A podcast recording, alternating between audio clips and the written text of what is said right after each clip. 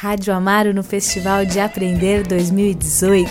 Em 2017, nós realizamos aqui no Sesc Santo Amaro um curso de rádio digital que teve dois meses de duração. Se o rádio não toca, música que você quer ouvir.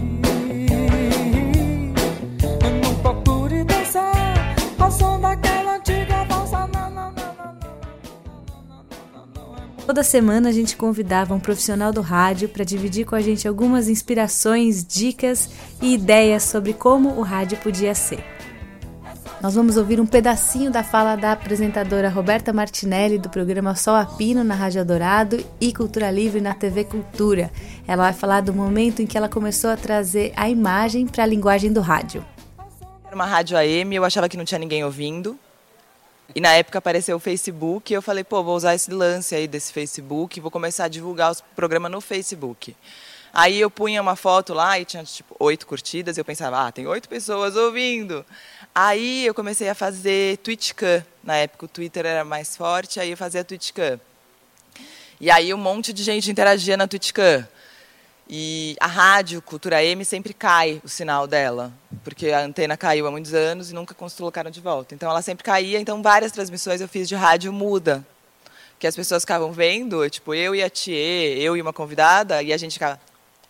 E a rádio fora do ar. Aí eu comecei a escrever plaquinhas para me comunicar com as pessoas, né? Porque não tinha áudio, era uma rádio sem áudio. Aí eu falava, manda a pergunta que a gente responde por plaquinha. E aí a gente ficava respondendo, escrevendo plaquinha e mostrando. Acabava o programa, tava tipo um, uma coisa de papel, assim, gigante. As pessoas perguntavam, mas você recicla o papel? E aí ficava lá um negócio é, que foi criando a estética do que viria ser, do que iria ser o Cultura Livre depois. É, a plaquinha até hoje está no Cultura Livre, hoje é o programa de TV e todo mundo, todo diretor que chega na TV, ele fala, Roberto, esse negócio das, que você escreve, não sei o que, não precisa, tem GC, é meio estranho.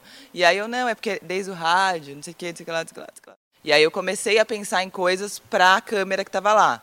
Então, se antes eu podia fazer um baile de carnaval e fingir que a gente estava num baile de carnaval maravilhoso, agora eu não posso mais enganar as pessoas, a não ser que eu faça um baile de carnaval. E aí, de tanto pensar coisa para a câmera, o pessoal da TV falou: Roberto, você faz umas coisas tão bonitinhas no estúdio, por que, que a gente não faz um programa de TV? Bianca Maria, para a Rádio Amaro. Se o rádio não toca,